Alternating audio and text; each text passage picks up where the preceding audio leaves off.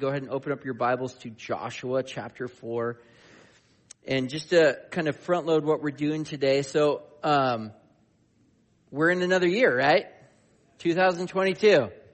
So we made it. Yeah. Now, uh, last year I remember sitting here saying, you know, as we did this similar thing that we're doing today, this day of remembrance thing, and like that was the craziest year I think I've ever lived through and it would be hard to top as far as being crazy, but I would say that this last year was even crazier than the year before. Would you guys agree?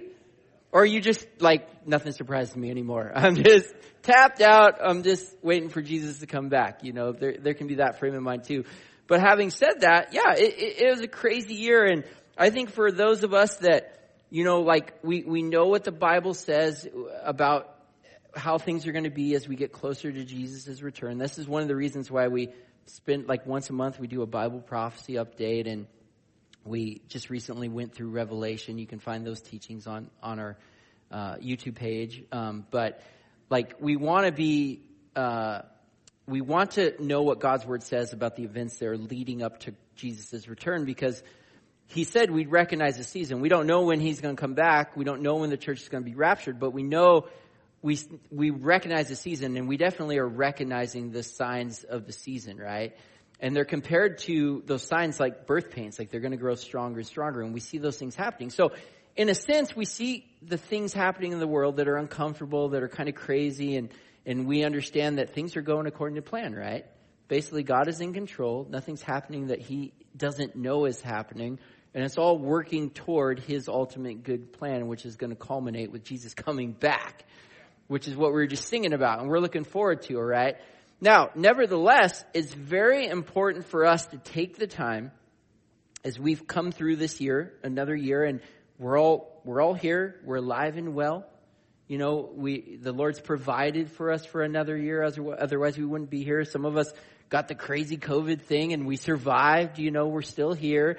And, and, and so it's important to acknowledge those things, God's faithfulness, God's goodness, God keeping all his promises, so that when we face the hard things that this year is going to bring, we have the faith to endure and persevere those things based off of him being nothing but faithful up to this point. Does that make sense?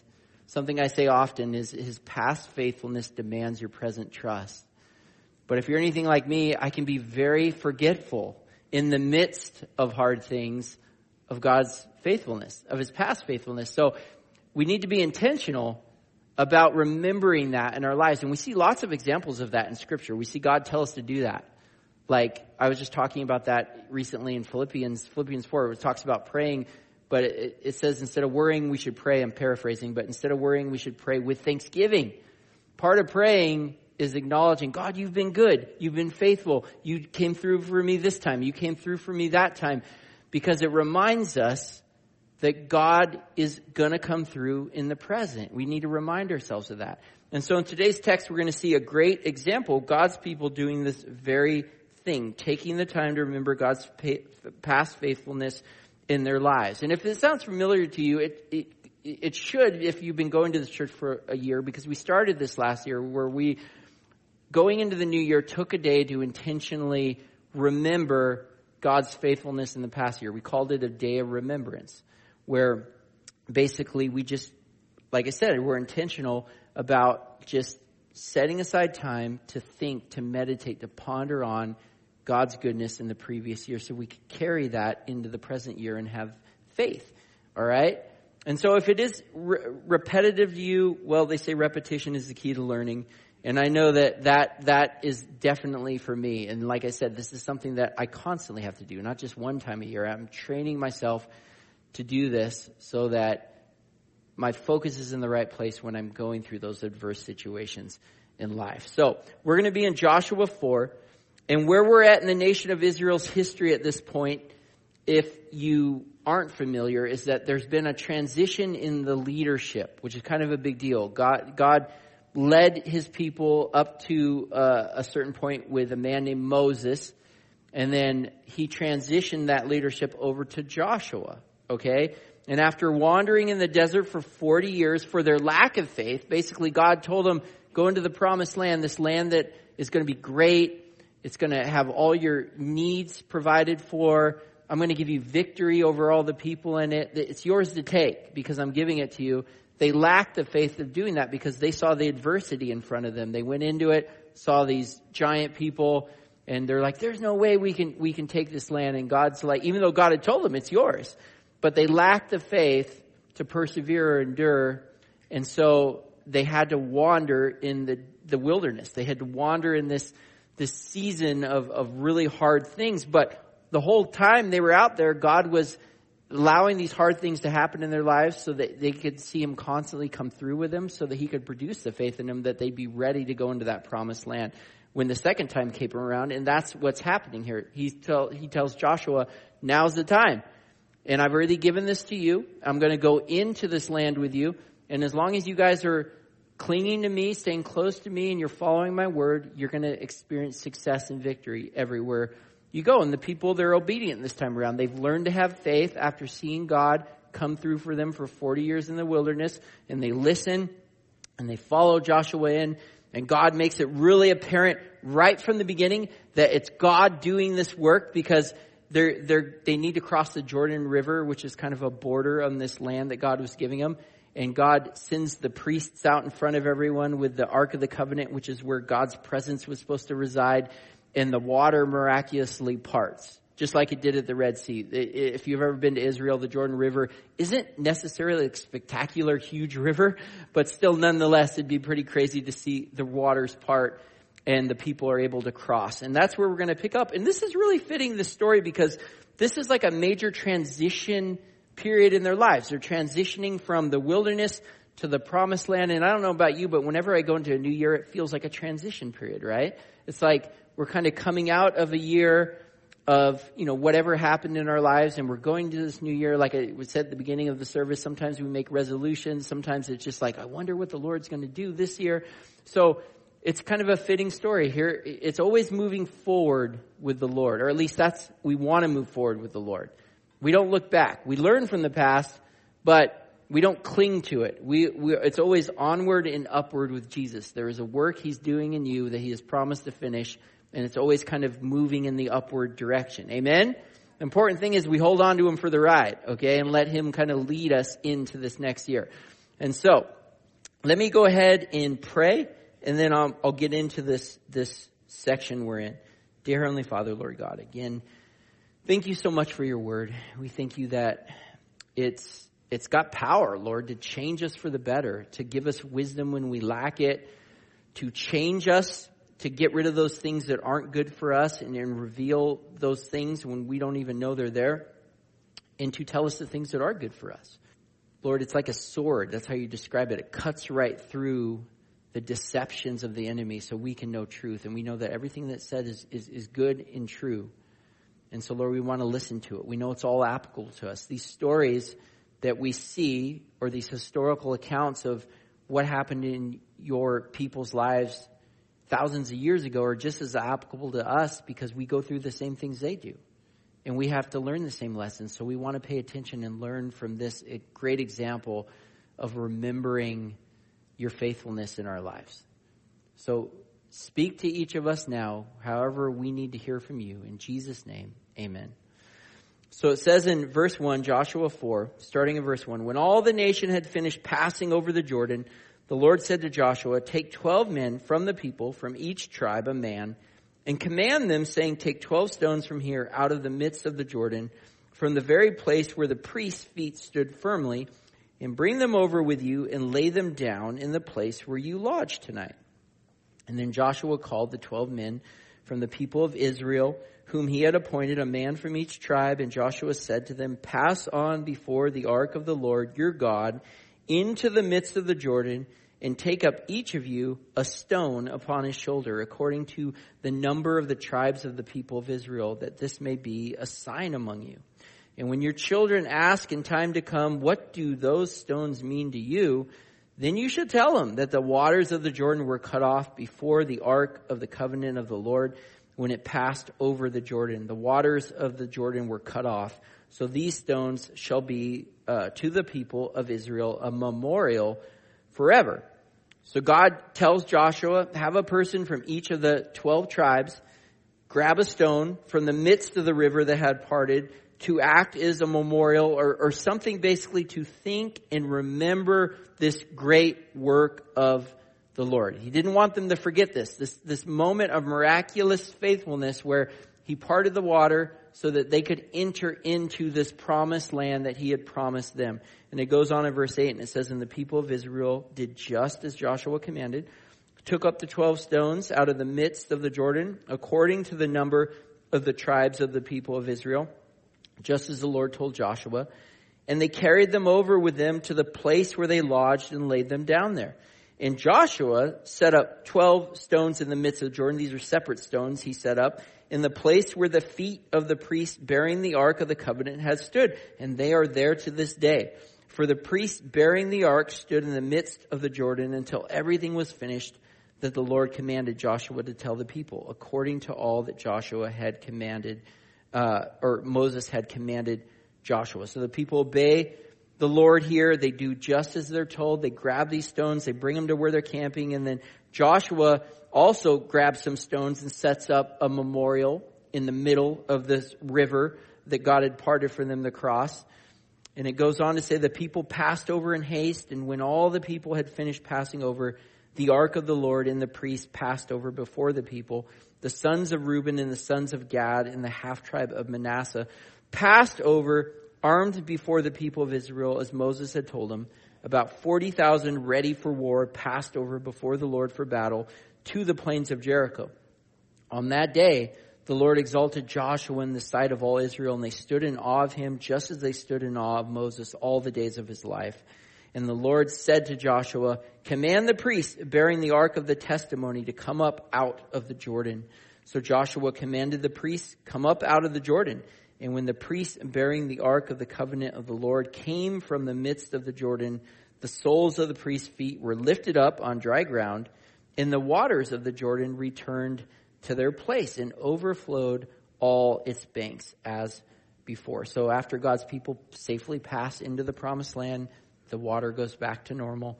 And it goes on in verse 19. It says, The people came up out of the Jordan on the 10th day of the first, uh, first month and they camped at uh, Gilgal on the east border of Jericho. And those 12 stones which they took out of the Jordan, Joshua set up at Gilgal. And he said to the people of Israel, When your children ask their fathers in times to come, What do these stones mean? Then you shall let your children know. Israel passed over this Jordan on dry ground. For the Lord your God dried up the waters of the Jordan for you until you passed over, as the Lord your God did to the Red Sea, which he dried up for us until we passed over, so that all the peoples of the earth may know that the hand of the Lord is mighty, that you may fear the Lord your God forever. So Joshua reiterates the purpose of this memorial being that God's people would remember how God miraculously brought them into this promised land so in the future they never forget how great and mighty he was and basically continue to put their trust and faith in him no matter what was going on in their lives. And that not only they could know that, that all people could know that. Amen? Amen.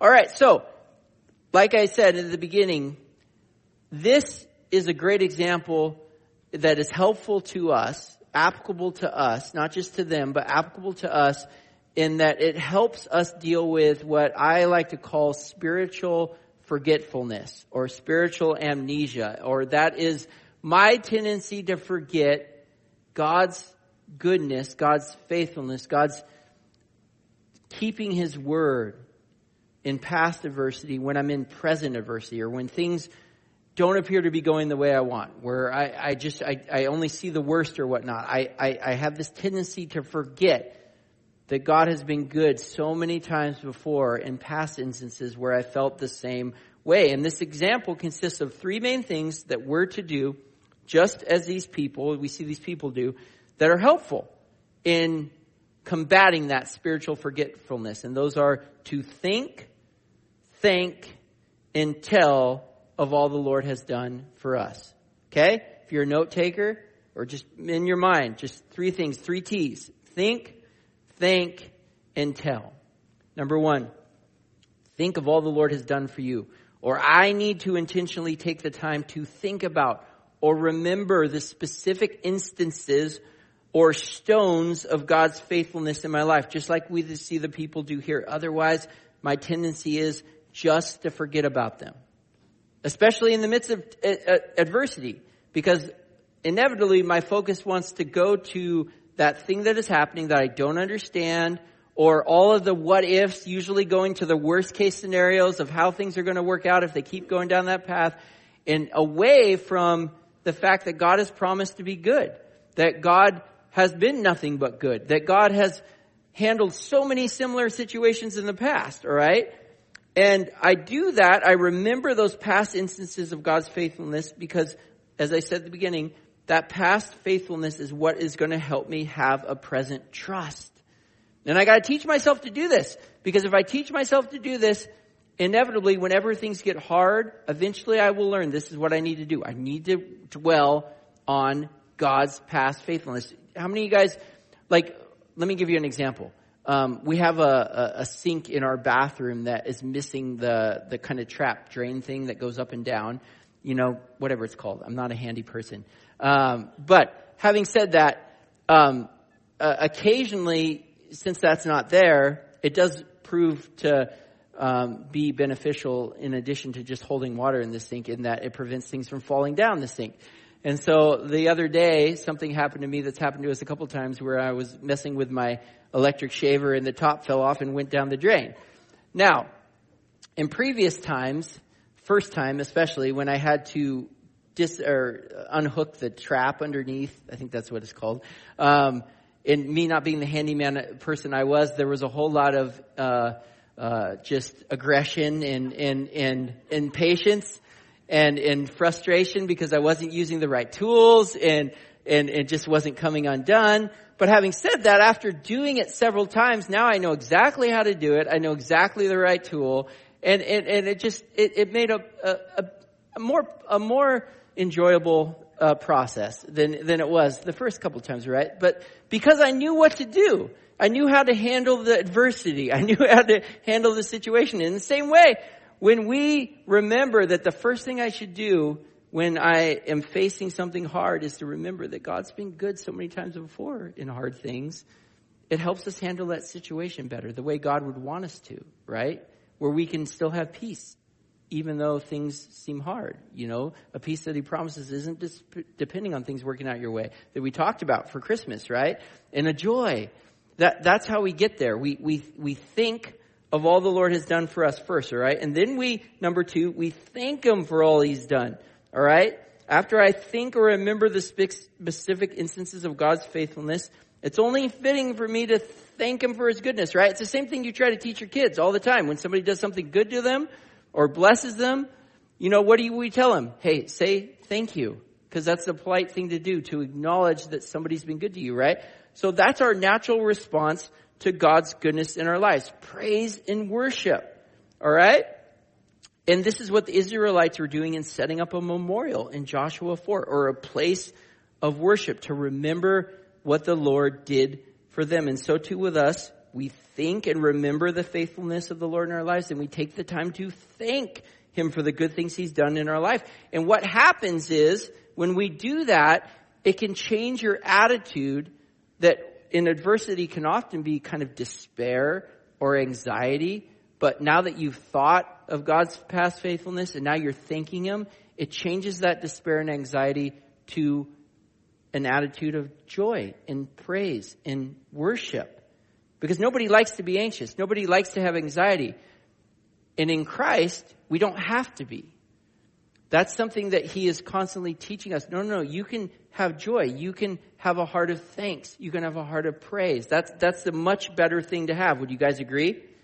And so that's where we want to be. So we think about His faithfulness, and then we thank Him for that faithfulness, and then last but not least, we tell of all the Lord has done for us to other people. All right. I think about his faithfulness. I thank him for it. And then I tell others about it, just as Joshua told the people to do in verses 21 through 22. The reason we're doing this is so that you remember, you think, and then you thank. That's, that you come to this memorial to thank, to worship God. And then you tell others when your kids ask, what's this for? Tell them of God's goodness. Tell them of His past faithfulness. Tell them of how He came through with us, alright? Um, verse 23 says, To all the peoples of the earth may know that the hand of the Lord is mighty and that they may fear the Lord your God forever. So, telling others your testimony of God's working in your life does two things. Number one, it allows Him to be glorified or show Himself to others is basically they hear you talk about Him in such a way that there's no denying how real He is and how good He is. How many of you guys were here for uh, Emily's uh, testimony? Like at the beginning of December, right? Now, when you hear somebody give a testimony of how real God's been in their life, especially when they've been through a lot of adversity and they're like telling you Bible truths about how real God was and how he, he spoke to them and what he taught him in that, that's powerful. Alright? Because that's not the normal way to react in adversity, sit there and say God is good. But when somebody experiences that and shares that with you, it shows how real he is. Whether you're a believer or not, I mean, it, it, it speaks to them. God uses that to glorify himself, alright? So that's one reason that we share. But then the other thing is it helps you fear or remain in awe of God in your life as well. Telling your testimony isn't just for others' benefits. The Holy Spirit has a way of ministering to you and reminding you of how great God has been in leaving you in this place of awe. You, when we see that in the Bible, like talking about having the fear of the Lord, that's what it looks like.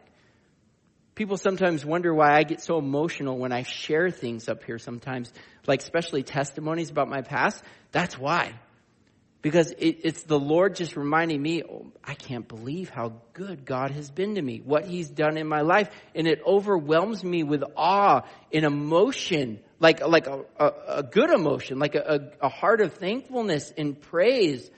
Just knowing I'm not worthy of any of it, but God's done it. That's, that's having a fear of the Lord.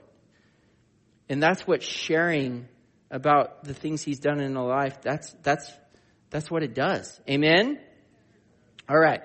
So, we're going to practice what we preach. We're going to spend a chunk of the remaining time here hearing people share about what God has been teaching them or, or the, the past faithfulness of God in their lives over this present year. We're going to follow what the psalmist says in Psalm 40:10. He says, I have not kept the good news of your justice hidden in my heart.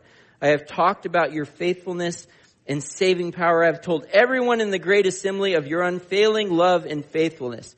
So we have a great assembly here today of God's people, and we're going to give people the opportunity to share. So I'm going to have Alicia come up here first, and she's going to share what the Lord put on her uh, in this last year.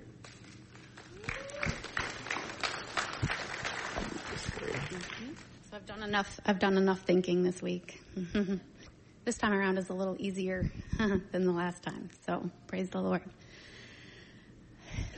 I'm going to start by praying. Father, we thank you, Lord, that you are the source for where all things come from. Thank you for working in the lives of all your people. Thank you for this opportunity to get to share uh, your goodness and your your light to all those who are watching and are here today. So work in hearts and and be with me, Lord, as I speak. In your name we pray. Amen. So faithful was the word that I wrote on my rock last year. And along with Psalm 57, 2 through 3, I cry out to God, most high to God, who will fulfill his purpose for me. He will send help from heaven to rescue me, disgracing those who hound me. My God will send forth his unfailing love and faithfulness. God completes his plans as promised. O Lord, you are my God and I will exalt you and praise your name. For in perfect faithfulness you have done marvelous things planned, things planned long ago. Isaiah 25, 1. So this past year has been about refining my character um, along with learning to have faith and to trust Jesus in all seasons of life. And it made me think of the passages, I think there's like 15 in the Bible that talk about the refining of gold. And how the impurities rise to the top. And that's what he does with us. Um, and we're all imperfect people. So I'm thankful for that. Um, it's challenging, but um, I don't have it all together. And we're figuring it out. I thank everyone here in our church for um, a lot of you have spoken into my life.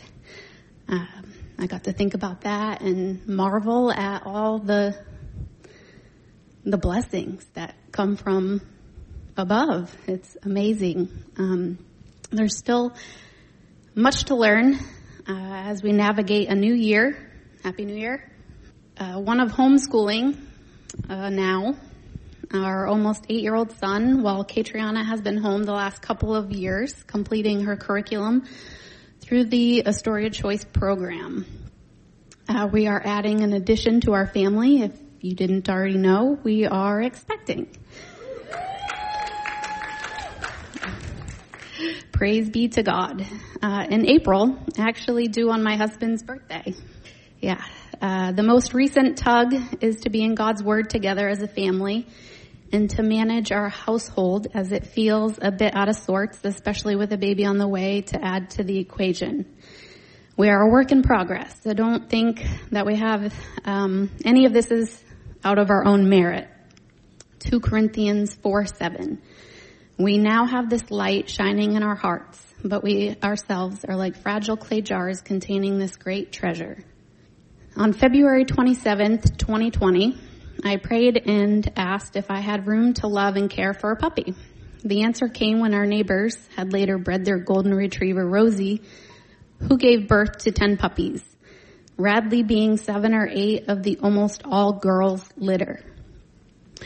We got to bring her home right after the marriage retreat last year to have found out she was born on the same exact day I terminated my pregnancy back in 2009. So November 24th is her birthday. God's redemption plan is what a certain somebody close to me once said when I shared with her. This too became a perfect opportunity to share with our Mormon neighbors who sold us our now one year old ball of fur about the overcoming power of our great and glorious Savior, Jesus Christ. Ephesians 3, 19 through 20. May you experience the love of Christ, though it is too great to understand fully. Then you will be made complete with all the fullness of life and power that comes from God. Now all glory to God who is able through his mighty power at work within us to accomplish infinitely more than we might ask or think. I don't like public speaking, in case, in case you were wondering. That's why you never see me up here on stage, but I'm getting a little better. Uh, serving in Good News Club, I'm up here with kids, so uh, one area I really wanted to hit on is how over a period of time, the Lord was teaching me to honor the Sabbath day of rest. Exodus 20. Remember the Sabbath day by keeping it holy for good reasons too, as it prepared me ahead of time for decisions that were upcoming. At the time, I was serving in a few different ministries Good News Club, Coast Pregnancy Clinic, and Young Life. Shout out. These are all wonderful blessings. I enjoyed being a part of each one for many reasons. However, it was not in the future plans for me to continue as God was calling me to homeschool. After a successful year with the high school young lifers, I willingly stepped down, knowing full well that it was the right choice, being that it all of a sudden started conflicting with both Katriana and I's schedule and what was arranged according to God's will. Through obeying all those commands not to make commitments on Sunday, and trust me, there were trials and testings, it seemed like every Sunday something was clamoring for my attention to try to distract me, the great deceiver.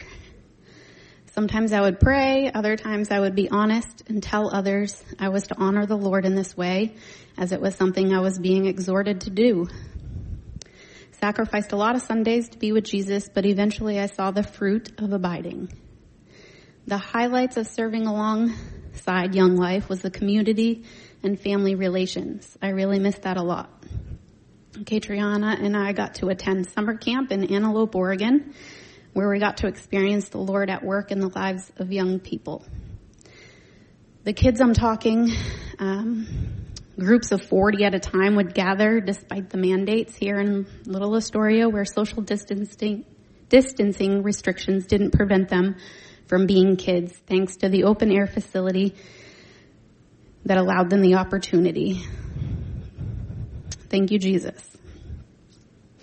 Matthew 11:29 Take my yoke upon you. Let me teach you who are weary and carry heavy burdens and I will give you rest. Thus far most of you are aware as a lot of you have been praying for us the period of waiting we were facing with Joe's medical issue. My husband related to his job. Basically he fell short to meet the criteria by failing an eye depth perception test he is an aircraft maintenance technician, aka works on helicopters for the Coast Guard, and part of the requirements is to be certified air crew, which requires you to have near perfect eyesight. It eventually turned into him having to clear, having to drive clear to Hillsboro every week during the summer while working overnights to attend eye therapy to see if that would help. The whole, ordeal lasted a year and a half, which was hard but also rewarding because we would get to share how now he gets to continue his career. Though we didn't get delivered from that until we first stepped out in faith and trusted God with getting pregnant. So here's the scoop. God met me one early morning while I was on my knees before him. I remember the encounter vividly as all my fears dissipated as excitement replaced all the uncertainty that had been holding, I had been holding on to. We had all these unknowns, so it was important that what I heard was correct, that we were to have a baby, and the name Hezekiah was what stood out to me. God consoled me through his word as I had a desire in my heart to bear more children, but was not even aware of my feelings due to the hardships that were immobilizing me. I found myself asking, is this a prophecy from the Lord? A foretelling of future events? Neither way, I was overcome with joy and Jesus had my attention as it was a word I needed to hear. Otherwise he would not have spoken it. The validation I needed to move forward. I never had any reason to doubt. And after making allowance for Jesus to work in our situation, everything fell into place. First came the news that we were in fact expecting, and then the job security soon after on September 16th. We were able to share this with Joe's family recently while visiting them in Michigan, along with another affirmation from the Lord that our vacation to Kentucky was all orchestrated by God through faith in Him. I don't have time to elaborate, though it is one worth betting on. Derby at Churchill Downs. For we walk by faith, not by sight. 2 Corinthians 5 7. What a remarkable King we have to meet us right where we are when we need Him most. Full assurance that He is in control and holds us in His hand. Which brings me to a specific word which was laid on my mind this week as I was preparing to give a testimony of all God's goodness. The word consecrate. Hebrew original of the word consecrate, referring to the ordination of priests in Old Testament times, literally means to fill the hand, to unite by force with the sacred. Consecrated is a voluntary act of committing oneself to worship, prayer, and service to God. Dedicate and devote. John the Baptist lived a consecrated life. Daniel, Moses, Paul, Joseph, and so on how much more does the Lord of all creation expect us to live consecrated lives? To be living loving sacrifice as Jesus himself involuntarily did for us. Matthew 22, 34 through 39. Religious leaders questioned Jesus about the greatest commandment. But when the Pharisees heard that he had silenced the Sadducees with his reply, they met together to question him. One of them, an expert in religious law, tried to trap him with this question. Teacher, which is the most important commandment in the law of Moses? Jesus replied, you must love the Lord your God with all your heart, all your soul, and all your mind. This is the first and greatest commandment. A second is equally important, love your neighbor as yourself. The entire law and all the demands of the prophets are based on these two commandments. There is so much more that I could go on about. Katriana got to attend a pro-life conference this summer. Rowan got to go to two camps, Camp Kawanalong and church camp, which he still talks about to this day. He's already planning for next year's. So I will end it on Matthew 5:16. In the same way, let your good deeds shine out for all to see, so that everyone will praise your heavenly Father. Amen. Amen. Thank you. Can we have Jody come up?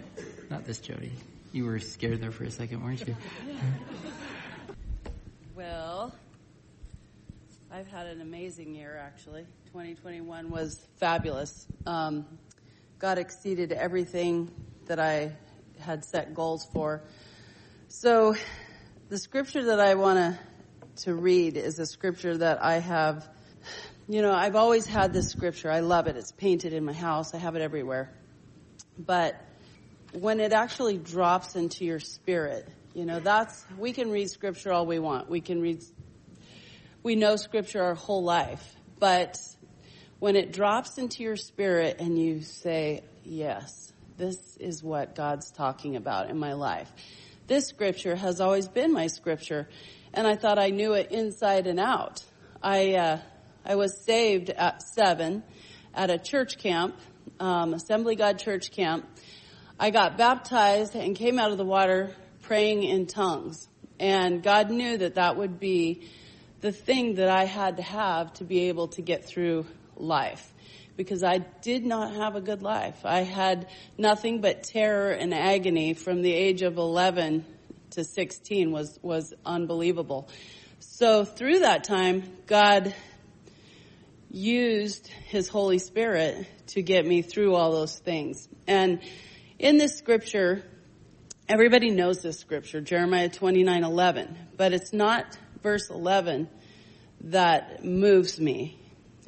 For I know, and I do read in the Amplified, so that's the Bible I study out of. For I know the plans and the thoughts that I have for you, says the Lord. Plans for peace and well-being and not for disaster, to give you a future and hope. Then we go to 12. And this, 12 and 13, is what moves me. Then you will call on me and you will come and pray to me and I will hear you, your voice, and you will listen, and I will listen to you. Then with a deep longing, you will seek me and require me as a vital necessity and you will find me when you search for me with all your heart. That's key to me in life, in everything. I am an extreme extrovert. I like to go fast and crazy and sleep is like a waste of time in my world. You know, it's like if I get four hours a night, I'm good. But, you know, I'm always seeking something to give me joy, something to give me excitement. I was a bull rider, a saddle bronc rider. I raced chariots you know, all those things was always, it's always what I, I seek to, to, you know, find something else, the next thing to conquer, the next challenge I have. So seeking the Lord, you know, even when I was young, that was the key to everything, you know, just really needing him. And, and for someone like me that it goes all the time, I, I'm not one of those people that just, you know, sit down and meditate and, relax, you know, I'm praying while I'm doing everything, you know, as I'm driving, as I'm working, as I'm anything. That's what I do. I, and I feel like, you know, that's where we forget. Sometimes we think that we just have to have this special time, which I do. I make myself get up and do that because I need it to spend time with the Lord quietly. And my husband sometimes comes down and wants to chat and visit and spend time with me and I'm kind of like, um, I'm trying to spend time with God right now, which is wonderful when he comes down. I love that about him. He wants to spend time with me. And that's how we need to be with God. You know, we should want to spend time with him all the time. So, you know, this, this couple days ago, Pastor Chris, um, I posted something on our, our worship, uh, it's a GroupMe chat that we have. And that morning I was sitting there and I was thinking, you know, I've had this great year. It's been a fabulous year. I've exceeded everything that I want to do.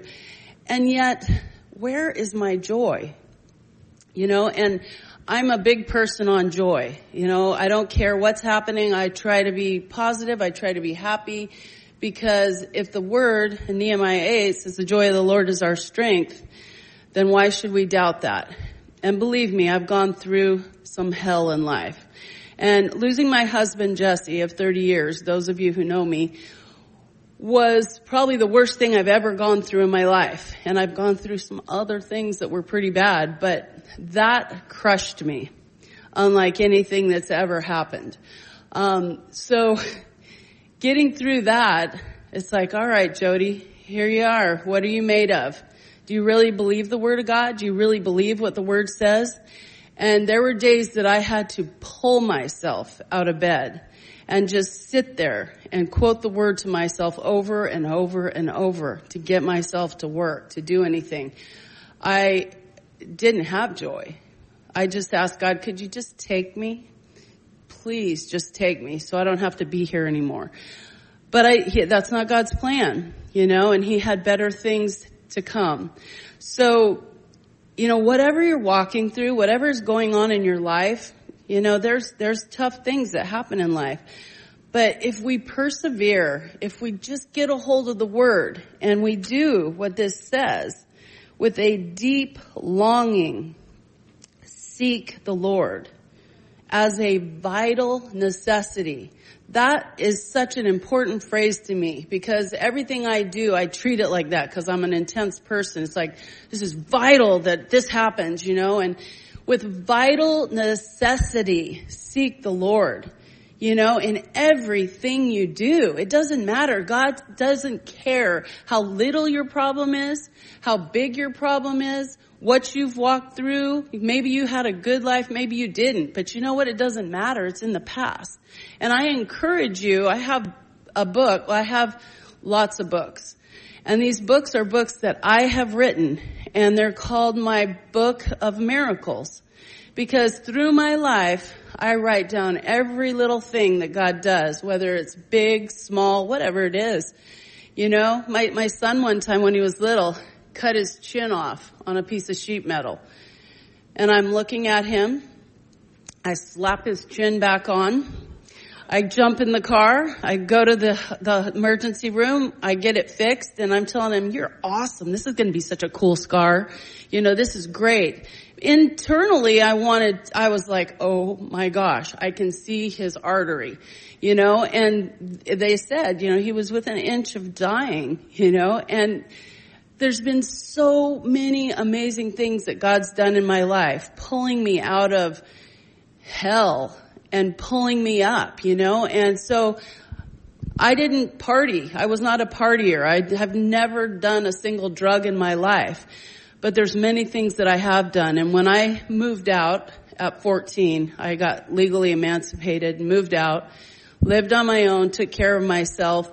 I always wanted to be in control.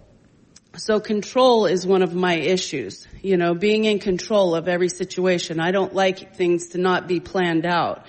And as pastor was talking this morning, you know, about missing that, that once you start something, you know, that gives me like, hmm, no, I will go back and I'll read it a whole bunch of times, you know, to make up for it like a little Pharisee. And you know, so we have to remember that, you know, God, that's not what God's about. He wants our heart. He wants us, you know, to, to seek Him and desire Him with our whole hearts. And without the Lord in my life, I would have never made it through life in general. And, you know, God has blessed me now with my husband, Doug. You know, even when I thought I wanted to die and not be here, God's like, I have something else for you. And so I have this amazing husband who loves the Lord, who is my soulmate for this portion of my life. I get to have two perfect men in one life how good is God, you know? So what I was, when I posted this, um, the other morning. What, what I was saying, I was thinking, you know, as this high energy person and going all the time, I love to go shopping. I love to work. I love to go on trips. I just love to do these things. I find such enjoyment in it. And this last year, I felt like I don't have that enjoyment. You know, it's like the things that I loved, redecorating my house. I'll change my house out three or four times a year, you know, just because I get bored with stuff. So I just was not finding the joy in life anymore. It's like, I mean, I was happy, but it was like these things, you know, what am I going to do this next year? That, that, that's what I was thinking about. What am I going to do? How, you know, am I going to go this place, this trip or what? And I was struggling with that because none of these things were making me happy. Um, and I, so I, I talked to God just because I'm driving or whatever I'm doing. And I'm talking to God. I'm like, what am I gonna, what do you got for me this year? You know, I'm just bored. You know, nothing's making me happy. And, you know, God just showed me that it's Him. I need to be filled with more of Him. And, you know, growing up a Christian, be, knowing God my whole life, at 55, God's saying, you need more of me. You know, these things are not bad things, but those are not what brings us the joy, the enjoyment in life and the peace and the fulfillment that we're all looking for, for some kind of fulfillment in our life. And the things of this world are just here. They're fun, but those are not what, how we get fulfilled. Those are not enjoyment. So as I was reading that, you know, I'm looking at this scripture and God took me back to that scripture. And he, in that scripture, you know, he takes me back to, is he a vital necessity in my walk, in my everyday, in everything that I do? He should be a vital necessity in my work, in my travel, in my plans, in my marriage, in my relationship with my friends and people. And I think sometimes we forget that. No matter how much we know the scripture, we can forget what that scripture truly means to us, you know, and, and how we should walk in it. So, you know, I encourage you all that, you know, God is so good and He wants us to have these amazing lives. He does. And we're going to go through hell sometimes. It's not going to be pleasant. It's not going to be fun. But we can get through these times with joy. The joy of the Lord is our strength. And He has never left us. He has never forsaken us. He is always there waiting as a lifeline. Even though we're struggling and going through things, He's there waiting for us to say, I'm here. I have something for you. I know the plans and thoughts I have for you, says the Lord. I mean, how much joy is that to think about? God says, I know the plans and thoughts that I have for you. Each one of you, each one of us, He has those. And it's a plan for peace and well-being and not for disaster. So how confident can we be if that's what the Lord says to us? How can we not just walk in just, we should be humming, you know, that we're so excited about the fact that that's what God says to us. But it also says that we need to pray and hear His voice. And sometimes He speaks to us in a tiny, tiny voice. This, this voice that we just are like, what? You know, and it drops in our spirit and it's his word. And we go, yeah, that's it. It's your word. Your word. This is what I need. This is what I cling to. So I encourage you, write down your miracles. Start a book. You know, write everything down from the tiniest thing to the biggest thing. What God has done in your life and what he's going to keep doing. And when you do that and you're struggling with something, you look back. I, I look back on things that God's done in my life 30 years ago or more and go, oh my gosh, you, you always are faithful. You are always faithful to me, God. Forgive me for being a whiner, you know, cause sometimes we tend to just whine. Oh, everything sucks, you know, I just hate it. And it's like God's just there with so many miracles. So I encourage you this year, you know, set goals. Do it. You know, if you fail, you fail, whatever. But put God in every goal that you have. Put God in everything that you do. Because He says your plans are going to succeed because you're putting Him first. So whatever it is, and He might change them a little. Because one time Pastor Jason, I'll just share this and I'll be done. Pastor Jason one time, I was telling him, I've got these lists. I forgot these four different plans and I had them written down on paper and I told him, these are my plans, you know, this is what I'm going to do. And he's listening to me, you know, and yeah, cool. Yeah, right on. And then he says, can I see those? And I said, yeah. And he takes them and he rips them up. I'm like, what are you doing? You know, what, what the heck? And he goes, have you submitted any of these plans of yours to God? I said, well, I've given him A, B, C, and D. You know, he can pick one. you see, and that's, that's not who God is. We can write the vision down and make it plain. He says do that. Write it down. Have dreams and visions and goals, but give them to the Lord. Submit those things to the Lord and He will pick the best thing for your life. And it might not be anything you wrote down. Nothing. But you know what? Come to Him with an open heart. 2022 can be, you know, our best year yet. That's what I'm praying. God, I thank you that this next year is going to be my best year yet and that awesome things are going to happen. And I have the peace to know that you go before me. You fight every battle for me. I love that about God. He says he goes before us and fights battles for us. So take this next year, put God number one, let him be first in your life and know that he's got your back more than anyone else will ever have it and he will see you succeed in your life. All right? Amen. Amen. Thank you, Jody. I think we got time for one short, uh, quick testimony with Peggy. You're, so we're hoping I wasn't going to remember, huh? we're out of time. These are testimonies the Lord actually brought to me after only having one person volunteer when I was asking for volunteers. So I, I want to make sure they all get a chance to share because I'm seeing a theme the Holy Spirit's weaving. So that really does help having these lights. I don't see anybody. Um, so my word for last year was worship. As uh, this last week, as I was kneeling to pray, and I was going over my time with the Lord, my little sweet time with the Lord, and He started showing me um, just some of the ways that I have worshipped Him, and I love my mornings now that I'm retired because I have all the time in the world for Him, and so I saw myself and I'm kneeling. I always, when I'm, when I'm with the Lord, I see it. I don't see his face, but I see him. I feel him. And I'm on his, his left side and I'm at his, at his foot and I'm at his, sometimes he lets me put my head on his knee and, and we talk. I love it. It's a great time. Sometimes I find myself saying, God, I just, I just don't want to miss you. I want to go everywhere you are.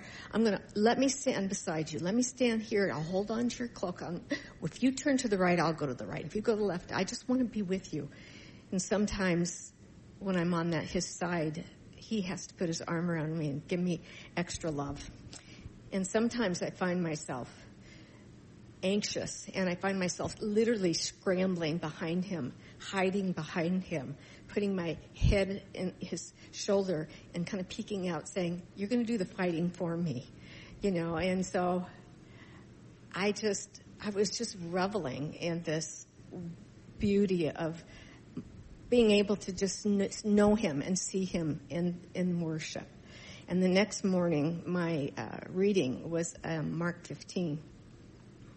And the story of how they, Jesus was taken by you know he, by the, the priests and everything, and they and and he was accused of every sin there ever could be. He didn't do it. He was um, ridiculed. He was mocked. He was laughed at. He was beat up. He was hit. And through this, it says that when the priest, when they were questioning him, he wouldn't answer. He, he, did, he didn't try to defend himself. But when he got to the cross, it says that he cried out in agony and said, Father, why have you forsaken me? And when he said that, the Lord said to me, and he revealed to me that is because my sin was on him at, on that cross. And God can't look at sin. So he couldn't look at his son because he had my sin. And then the Lord really showed me that if he hadn't done that, if Jesus hadn't done that, that today I would be crying out in agony because I would be forsaken by our Father. So my word is, is this sweet spot. And the Lord also showed me that every time I imagine myself with Him, He not only took my sin, He lets me kneel at His left side. And I said, why? And He said, because the scripture says that the, that the, Jesus is sitting at the right hand of God. And He says, because that's where you'll be between me and the Father. That's the sweet spot. And He said, tell them. Tell them that this year, no matter what we go through, what we do, we have a sweet spot because Jesus died on the cross for us. It's between Him and the Father. And it's a beautiful, wonderful place.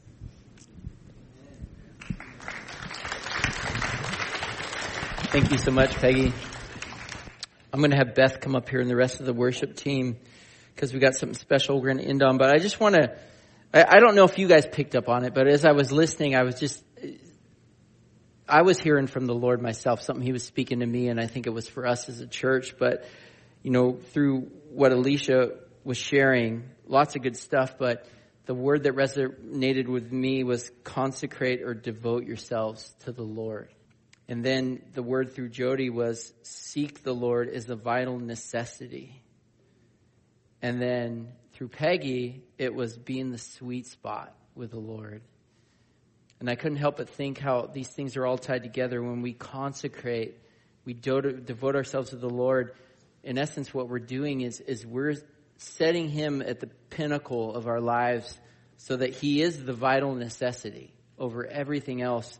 And when we do that, that will lead to you being in that sweet spot with Him, in between Him and the Father. And I think that's a word for the church just going forward in this year. To an even greater degree, no matter how long we've been believers, there's parts of us we can devote to the Lord to an even greater degree. We can consecrate. So, what are those things we need to consecrate to God? What are, what are those things that we need to look at Him as like a vital necessity because we're looking in the wrong place? We should be looking to Him. And the benefit is we will experience that relationship within that sweet spot like we've never had before. Amen? So, we're going to spend a couple songs. We're running a little late here, but I, I don't want to kill what the Holy Spirit's trying to do. And so, um, you know, we're going to spend a couple songs in just response. Beth is going to play. You can worship as you feel led. But what I would encourage you to do too is just ponder what the Lord has done in this last year in your life. And as the Lord brings the remembrance those things that where he was faithful or those instances of his goodness, those promises that he's kept, we've got stones up here, just like they did in Joshua 4. And they're for you to basically uh, take a marker, write just a word, maybe a short sentence, a phrase, that's reflective of that, that thing that the Lord is bringing to your attention that you want to acknowledge, that you want to think and thank Him for. And in a sense, writing it on the stone is, is, is telling everyone else about it. And on your way out, we have a little pile from last year out there in the planter the, that's right along the road. A pile of stones that were memorial stones from people last year of his faithfulness. And they're set out there so that every time we drive into this church, as that pile grows, we see that, and it's our reminder of God's past faithfulness. So that no matter what's going in our, on in our lives, we're reminded that, man, He's been nothing but good. He's been nothing but faithful. He, will continue. And, it, and it, it allows us to live in that, that present trust, that present faith, where we can experience that joy and that peace. Amen? So as you feel led, you can come up here at any time, just grab a stone. You can write on it. If you want to bring it home with you, you can do that at a later time. But, and I encourage you guys, to add to that pile out there. Amen? All right. Dear Heavenly Father, thank you so much for these words of encouragement, just these testimonies of what you've been teaching and what you've been doing in our sisters' lives. Father, such a good reminder. We, we do want to consecrate. We want to devote every single part of ourselves to you. We want to seek you as a necessity. You are the necessity above all necessities. Whatever we think we need, we know that time and time again it proves we need you most. And we want to be in that sweet spot. You saved us to be with you. We don't want to miss out on that. We know that in your presence is fullness of joy. At your right hand are pleasures forevermore. That's what your word says, and that what, that's what we've come to know. So we want to stay in that place. Be with us in this time, Lord. Be ministering right now to your people and reminding them of how you've met them in this last year so they can hold on to that and thank you for it and take it with them forward as a memorial. So when they have those hard things that come up inevitably that you said we face in this world, they can endure in faith and persevere knowing that you're going to be faithful just like you always have been. In Jesus' name, amen.